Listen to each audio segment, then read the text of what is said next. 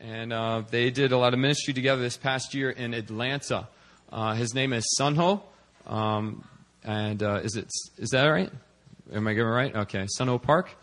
Okay, and, and uh, he's here just just visiting. Um, he's worked with YWAM, I believe. Uh, been around uh, for a while. Been saved about seven years. So I just met him.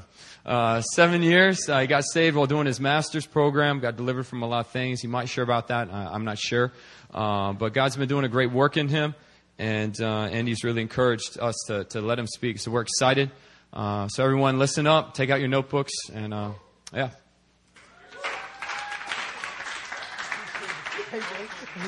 Thanks, bro. Have fun. Appreciate the intro. Man, I'm so encouraged by you guys. Man, to see, I, f- I felt like I was in the midst of like Gideon's army, you know, like a small army of like 300, you know, but they were just like, oh man. You know, we live in one of the most exciting times in history. And um, right now, you know, if you look in uh, Acts chapter uh, 16, where it talks about the Macedonian call and how um, Paul gets stopped by the Holy Spirit, you know, hits on the brakes, and he says, head west towards Macedonia. And then we've seen the gospel progressing, right, around this way. And especially exploding in Asia these days China, Korea, Indonesia, all these different places. And, and we're kind of like on the final leg of the Great Commission. You know, a lot of people are saying we're going to finish in the next 10 to 20 years. Um, and I'm really inspired because right, ta- right now, this nation is very strategic and I saw, uh, you know, a, a three-cord strand, one of North Koreans, South Koreans, Korean diasporated people and foreigners here to Korea go as this missions wave, you know, into the Middle East. And you guys are one of those cords. And I feel like you're carrying something very special that God has given. You know what I mean? Like, so with that revelation, of course, comes responsibility. But I'm really encouraged to be here. like, really encouraged. Yeah. I, mean, I was like, man, let's just pray all night. Let's go for it. Let's press in for the presence. But um, yeah, so it's so good to be here. Uh, thanks for having me. Um, this is my wife, Yuri, if you can stand up. My beautiful wife. We've been married for about two and a half years, and we got a baby in the oven. First one. So I expect everyone here to pray for her before we leave. and uh, yeah, and so uh, we're really excited. We actually got our first ultrasound, and I think that's when the reality hit me that life is growing inside of my wife. Like, you, I saw this like baby like swimming in there, and you know, hear a funny story. So we go there, and they're taking pictures of these ultrasounds, these three pictures, and um, the first one, the baby's it looks like uh, the baby's preaching in a microphone, and then the second picture, the baby's like this, and then the third prayer, the baby's like this, like crying out. And the lady at, at the uh, OBGYN, she's like, what do you guys do for a living? I was like, yes, come on. like, what do you guys do for a living? Oh, that's good. I was like so proud. My child's not even born yet. I was so proud. yeah. Um, tonight, uh, more than anything, I just want to share my heart. You know, um, more than a message, more than a word. Uh, just a, a kind of a truth that I've been munching on myself, you know? Because I vowed to the Lord that no longer I would preach from just like a, a message that I would put together with a different, different points, but it would be something that I actually fed on myself, something that actually became a part of me, right? Like Jesus, when he became the Word. The Word was so tightly wrapped up into his human frame, right? He became the Word. And in the same way, I was like, I only want to share what has become a part of me what I've pressed into prayer for, what I've asked the Lord for, for more of and revelation in, when I've actually plunged in and tried to dig and plumb that scripture a little bit longer. So, so I just more, more than a message, I just want to share my heart. That's okay. Um, yeah, let me pray for us. Father, we thank you for your presence. Man, it's so sweet. you guys are awesome. Father, we thank you. Your presence is so sweet. And Lord, we just acknowledge you. We ask that you would be adored, admired, glorified, exalted, praised, Jesus, as we are here engaging your truth and your word and who you are together, Lord. Father, we ask for the spirit of wisdom and revelation, that the eyes of our heart would be enlightened so that we would be able to know you better. Open our hearts, Father, to more levels of your love in Jesus' name. Amen. Amen. Amen. Whew. Man, I'm, I like you. I like you because you like me. now, um, so a couple months ago, I had a series of crazy encounters and dreams one night. I'm not one to really dream, like I just get rocked very simply, just praying, reading the word. But there was such a dramatic series of encounters that I had from the Lord. And so I just wanted to share one of those with you. My wife and I, we, we were, we've worked with YWAM for about seven years, and now we're working with an organization called the Call to All. It's a, it's a, it's a coming, so I'm working with the president, Mark Anderson. It's a coming together of all these different missions organizations. Campus Crusade for Christ, YWAM, IHOP, Jesus Film, they're saying 56% of the body of Christ globally has said, let's do this together. And I was like, yes, Lord, because this is John 17, right before Jesus goes to the cross. He's like, man, I want the body to be one. Like, Father, like you and I are one. I really desire this. And you can see that the time that we're living in is actually happening. And I was like, wow, we're working together. This is great. It took 2,000 years, but we're getting there. We're getting there. So it's a good place to start. And, um, and so we're in Kona at this time. And um, in the middle of the night, you know, my wife and I are sleeping, Yuri and I are sleeping, and I get up like this, and I say, God, bring the breakthrough, bring the breakthrough. And she wakes up, she's like, oh my God, and I didn't even know I did it. And then I went back to bed. and, and she's like, she's like, do you know what you just said? I was like, what, what just happened? Like, it, it was, it was crazy, right? And so, I want to, I want to tell you one of those dreams. The first one, it was myself and this man, um, a good friend of mine named Christoph. He's a half Haitian brother of mine, and um, I, I like you. yeah, this, yeah, this fun. And um, me and me and my boy Christoph, we're we're sprinting up Mount Rushmore. I, does everyone know what Mount Rushmore is? It's a mountain in uh, one of the Dakotas in the U.S. with four faces of the presidents on it. So we're rushing up this mountain, we're climbing it. It's strenuous, it's rigorous, it's tough, but yet the view is glorious when we get to the top. And when we get to the top, not only is the view glorious, there's this bag of like half-eaten Wendy's, right? Like this takeout bag. You're like, where did, how did this end up here? And I ended up in the dream picking this bag up and chucking it off the end of the mountain. And then as I chuck it off the end of the mountain, like I get convicted, you know, and I'm like, oh, I should go pick that up. And I'm like, dang, that's a long way down. I remember the feeling specifically in my dream. I'm like, we just got here. but, but as I went down and started climbing, there was all these little trails of garbage all over the side. So I started picking it up. And so when I woke up the next morning, I started to ask the Lord, I was like, what the heck does this mean? You know, what the heck does this mean? And immediately the Lord started to speak. He's like, Son, oh, there's three layers of the mountain. I was like, okay. He's like, the bottom of the layer of the mountain is um, the Israelites when they were with Moses. You know, they say, okay, Moses, you go to the top of the mountain. We're going to chill down here. Please tell us what the Lord says so we can be blessed. But I don't want to put in the work. You know what I mean? And so that was the first layer of the mountain. The second layer of the mountain was mediocrity.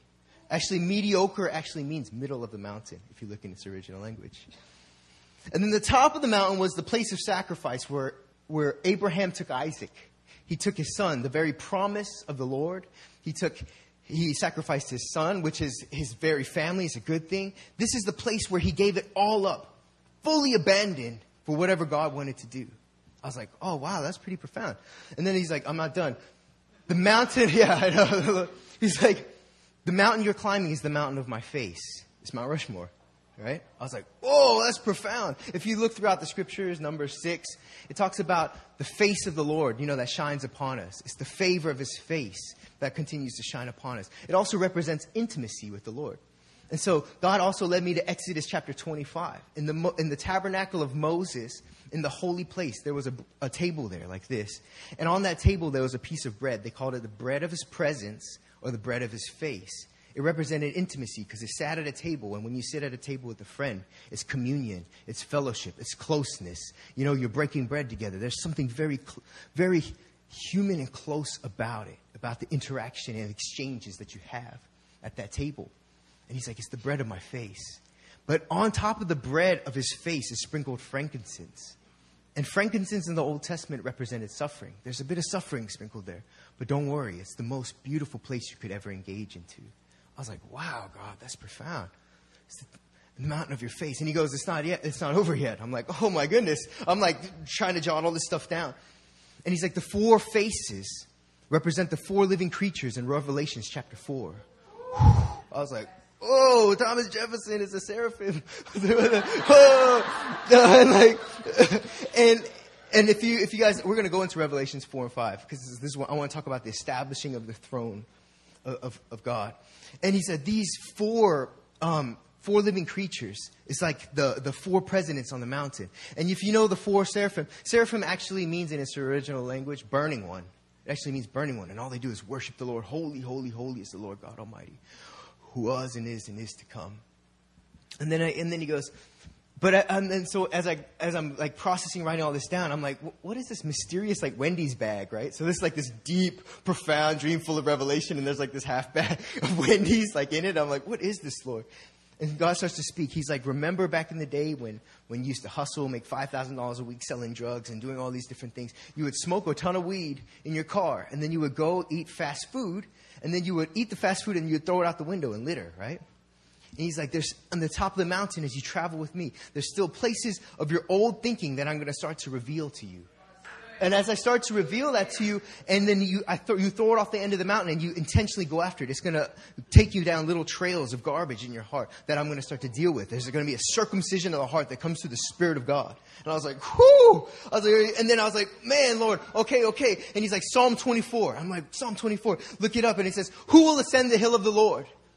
Those with the clean hands, those with the pure heart, who do not give themselves to idols and who do not swear by anything that's false. He's like, who will climb the mountain of my face? Who will put it all aside? Who will say, God, I, I, don't care the cost. I will go up the mountain of your face, whatever it takes to be in the center of your presence, to enter into the throne room of God, whatever it takes. I, I want to pay the price, Jesus. Just let me know. And he goes, that's not, also the mountain is this. It's the mountain, it's the, it's, it's the mountain of Calvary. He's like, you got, you know, Jesus walked to Calvary barefoot. Barefoot in the scriptures, all it represents is deep surrender. It meant the bondservant, right? The slave. Those who were barefoot. And they walk up the mountain. Jesus walked barefoot to Calvary. But you know, we say it says in Hebrews 12 that for the joy set before him, he carried the cross. And although we're called to climb the mountain that costs us everything, we'll do it like Christ did with the great joy in our heart because worthy is the lamb that was slain. And may the lamb that was slain receive the worthy reward for his suffering.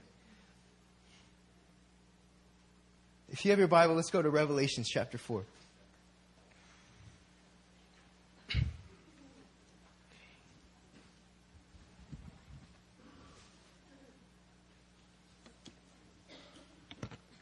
Revelation chapter 4. I'm going to read the whole thing. I hope you guys like the Bible. Your pastor says, I hope so too. All right, Revelations 4 and 5.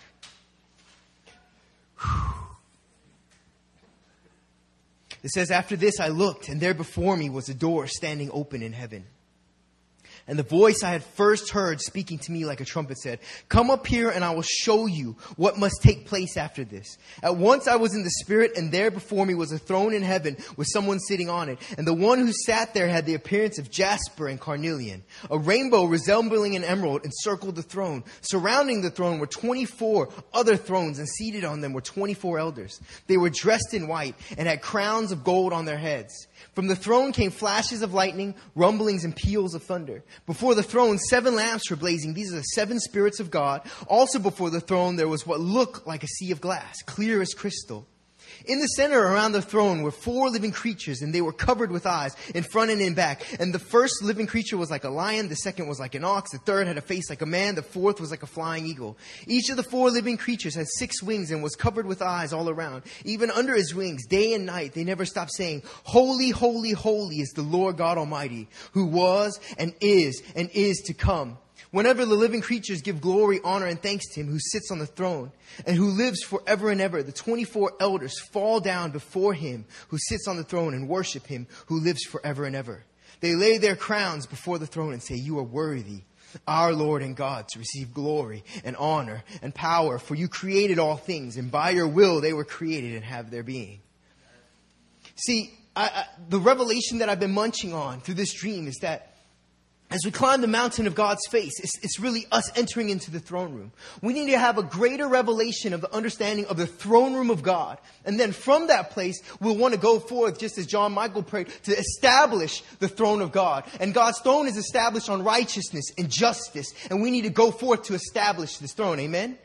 We need to go forth to establish his throne. But until we have a revelation of the beauty of the throne, until we have a revelation of the beauty of God that comes through constant fellowship, communion, that has the 24-7 house of prayer in our heart burning constantly, until we enter into that place of understanding the throne room, then we will, then we will be motivated in that place of his presence to bring forth the throne.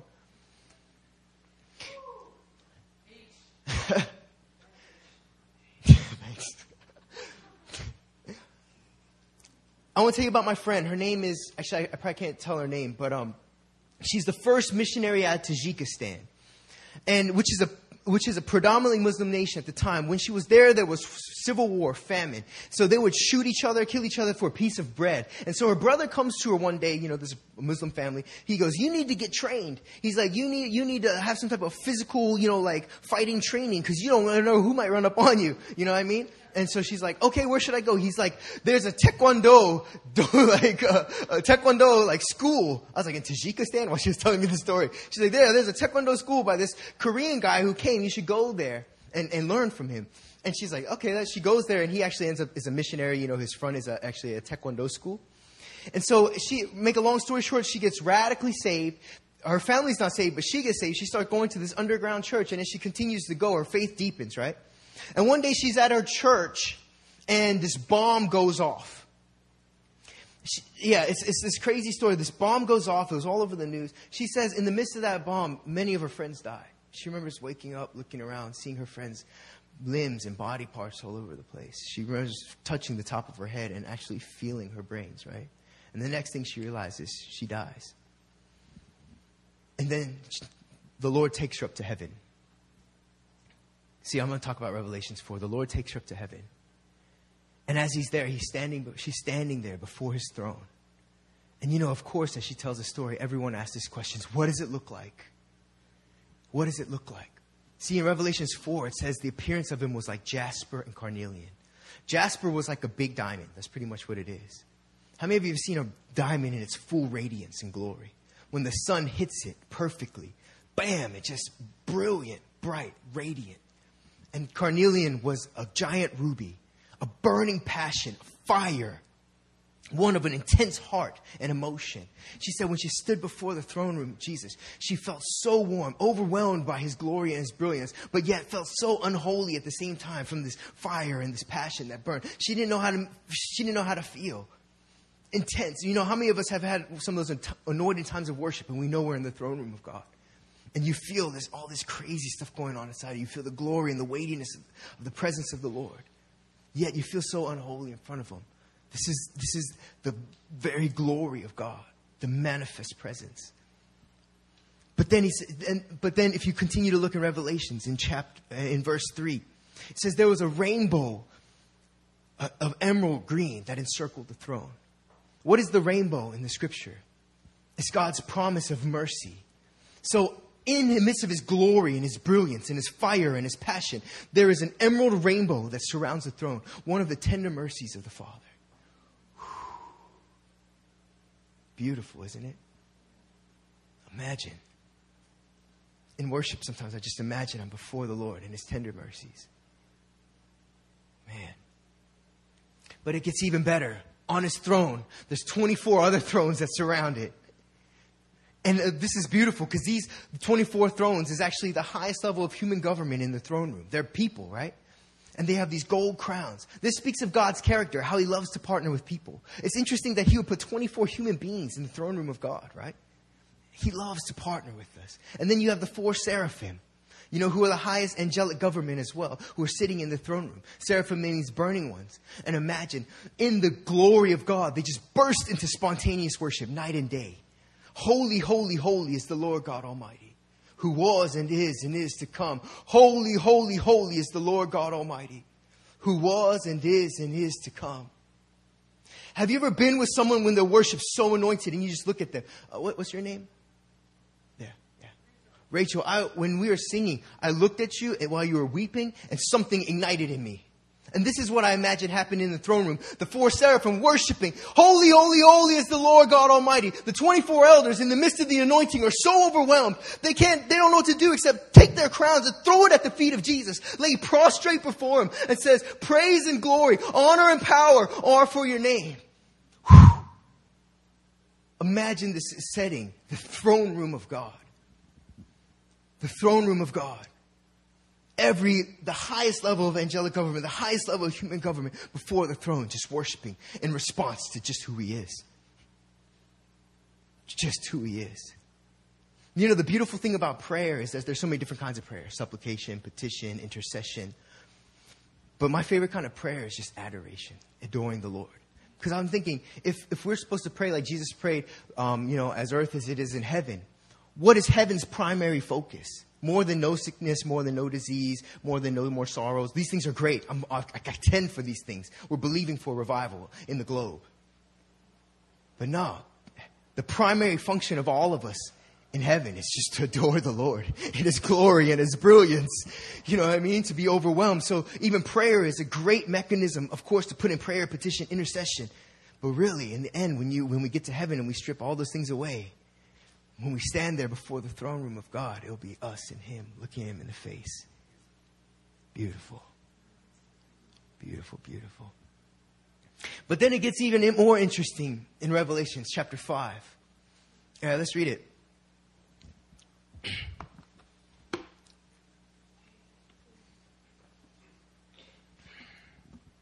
Then I saw in the right hand of him who sat on the throne a scroll with writing on both sides, and sealed with seven seals. And I saw a mighty angel proclaiming in a loud voice, Who is worthy to break open the seals and open the scroll? But no one in heaven or on earth or under the earth could open the scroll or even look inside it. I wept and I wept because no one was found who was worthy to open the scroll or look inside.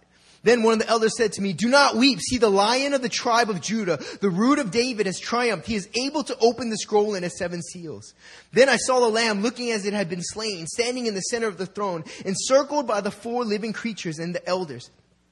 He had seven horns and seven eyes, which are the seven spirits of God, sent out into all the earth. He came and he looked at the scroll, and from the right hand of him who sat on the throne, or he took the scroll from the right hand of him who sat on the throne. And when he had taken it, the four living creatures and the 24 elders fell down before the Lamb.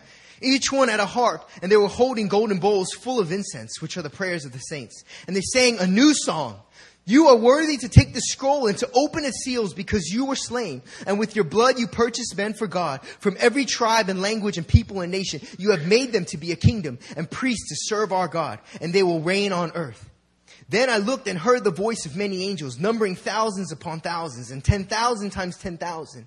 They encircled the throne, and the living creatures and the elders in a loud voice they sang, Worthy is the Lamb who was slain to receive power and wealth and wisdom and strength and honor and glory and praise. Then I heard every creature in heaven and on earth and under the earth and on the sea and all that is in them singing to him who sits on the throne, to the Lamb to be, be praise and honor and glory and power forever and ever. The four living creatures said, Amen. And the elders fell down and worshiped. Whew. This is interesting. So we look at the throne room of God and the holiness of the Lord. But then from Revelations 4 to 5, there's a shift that takes place. See, Jesus walks into the throne room as a man. This is very interesting because he walks into the throne room as a man. See, it's one thing for God to exalt God, right? God, Holy Spirit, Jesus in the beginning of, beginning of creation. But then after Jesus came and put on his human frame and decided, you know, he's talking to the Father for a while. He's like, okay, Father's like, oh, sure, you sure you want to do this? You sure you want to put it on? Because, you know, you can't go back. He's like, yes. Puts it on. We all know he dies, resurrects, goes into heaven as a man. And he walks into the throne room of God and takes the scroll, which is the title deed of the earth this makes sense. So, so you got to look back at Genesis 1 and 2 and 3, right? So we all know that the, the God gave dominion to man, right? And then we know that man gave dominion to Satan, right? That's why in Luke chapter 4, when, when Satan's tempting Jesus, he says to him, he's like, hey, I can give you these kingdoms. Well, how could Satan even offer these kingdoms if they weren't his to give temporarily? That's why, see, and we're like, well, God, how come you don't just intervene? You know, all these dominion things, because God is a God of integrity. When He said, I'm giving you dominion over the earth to be fruitful and to multiply, to fill it up, He's like, He's not going to take back what He said because it goes against the character of who He is. And so, and so the thing is, He's like, you know what I got to do? Genesis chapter 3. From the seed of a woman, I'm going to raise up a man, and he's going to come and crush the head of Satan. To take back the title deed of the earth. And this is what happens in Revelations 4 and 5. In the glory of the throne room, he walks into the throne room. Revelations 5, he says, take, give me that. And all of a sudden they sing, they, they sing a new song. Worthy is the lamb that was slain. You're trustworthy. You've given, you've been given all honor and power and glory and these things, and you exercise it with the full ability that you did on earth. We trust you and your leadership. You know that it says in Haggai chapter 1 that the things are gonna, how many of you know that there's shakings all over the earth? That something very significant is happening. And in the shakings, in Haggai chapter 1, it says the, the nations of the earth will be shaken so the desire of the nations will be revealed. He's coming back.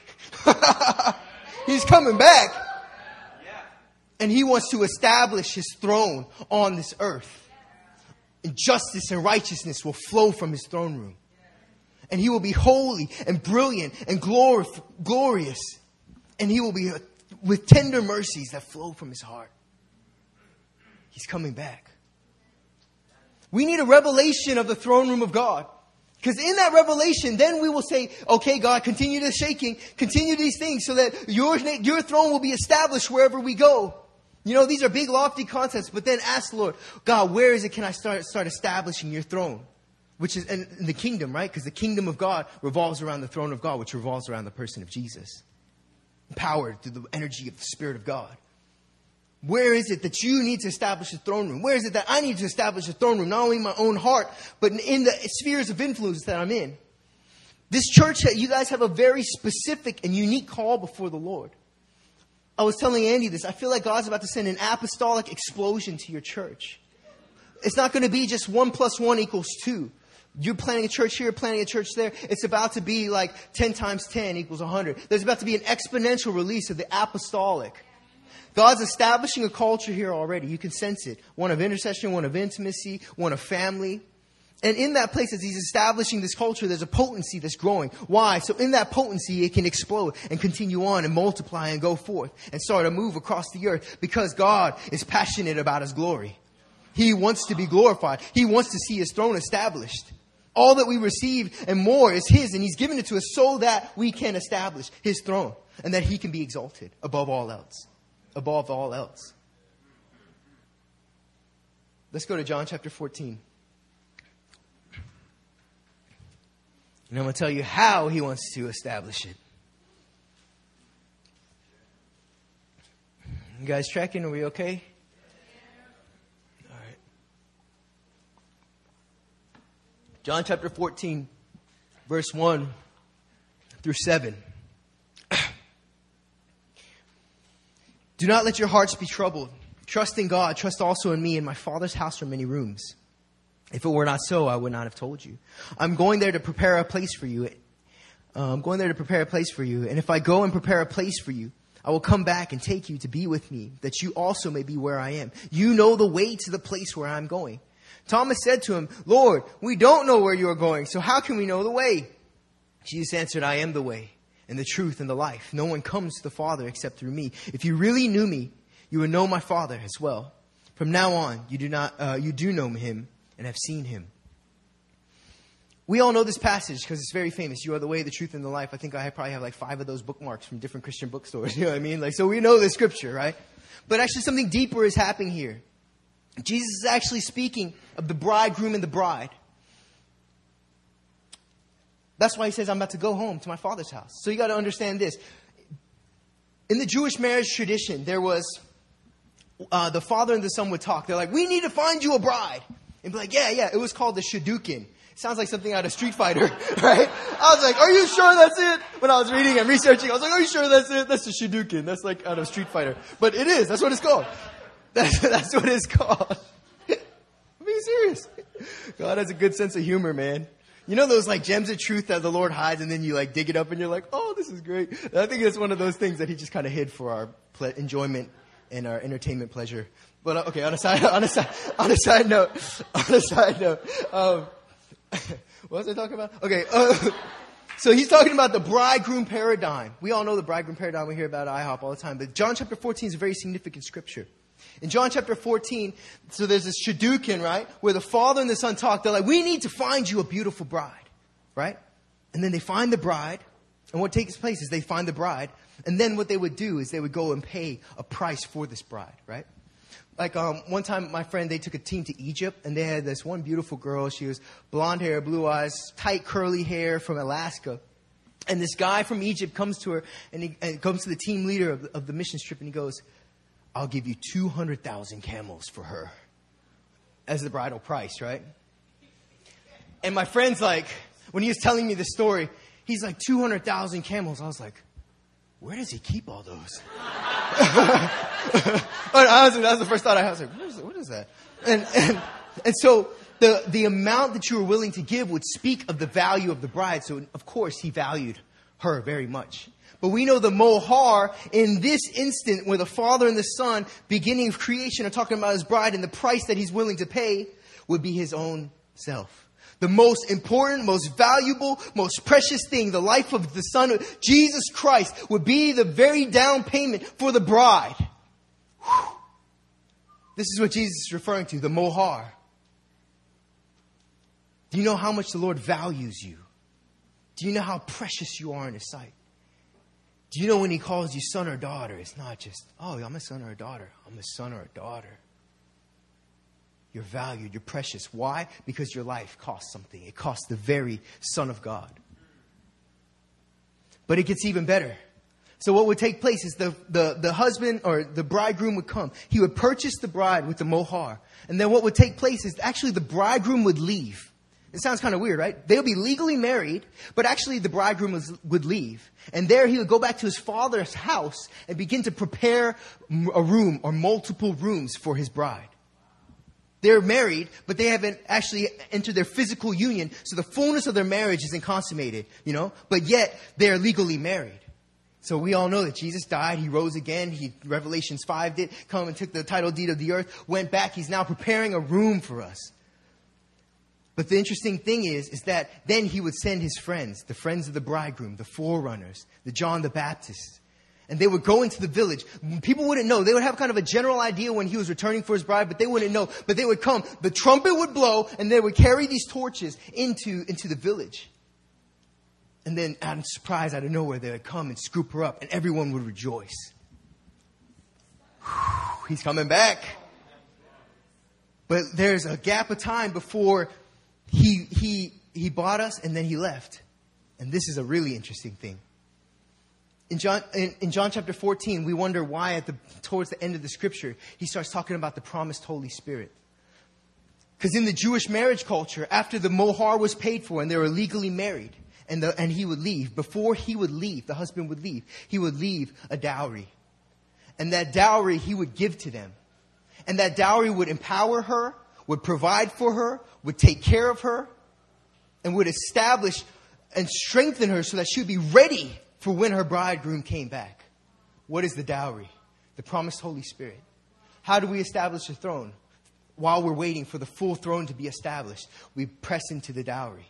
What's already ours. He's given it to us. We already have it.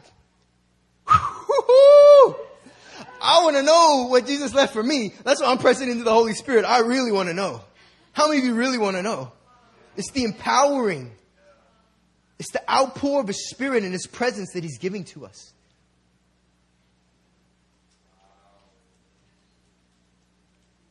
Man, He really loves us a lot. He gave His Son and then He gave us His Son and then He gave us His Spirit. You know what I mean? See, God wants to establish His throne. Before anything else, He's very passionate about His glory, for His name to be made great and made famous. That's why He's given us incredible grace. That's why He's actually created the human frame to be the container of the very living God. This is the same Spirit that rested over the mercy seat in the Holy of Holies. This is the same Spirit of God that rose Christ Jesus from the grave. This is the same Spirit that empowered the tabernacle of David. This is the same Spirit of the Lord. Many, many say, many theologians say if, if Father is the giver of love and the Son is the affection of love, that the Holy Spirit is the energy of love that's in between. Whoo! And that somehow He's allowed us to encounter this and to grow in it and to learn from it so that we would be filled to establish His throne. And I'm encouraged because I look at you guys and I know that God's going to do it. He has an incredible plan for this church. I see it all over. incredible plan? Do you believe that he has, that he has this plan for you? Or else he wouldn't have sent his son to die on the cross for you, or, and he wouldn't have left you the most precious dowry ever, which is his spirit. We need to understand who he is and who the throne room of God is. I just want to start praying for us. Let's just all stand.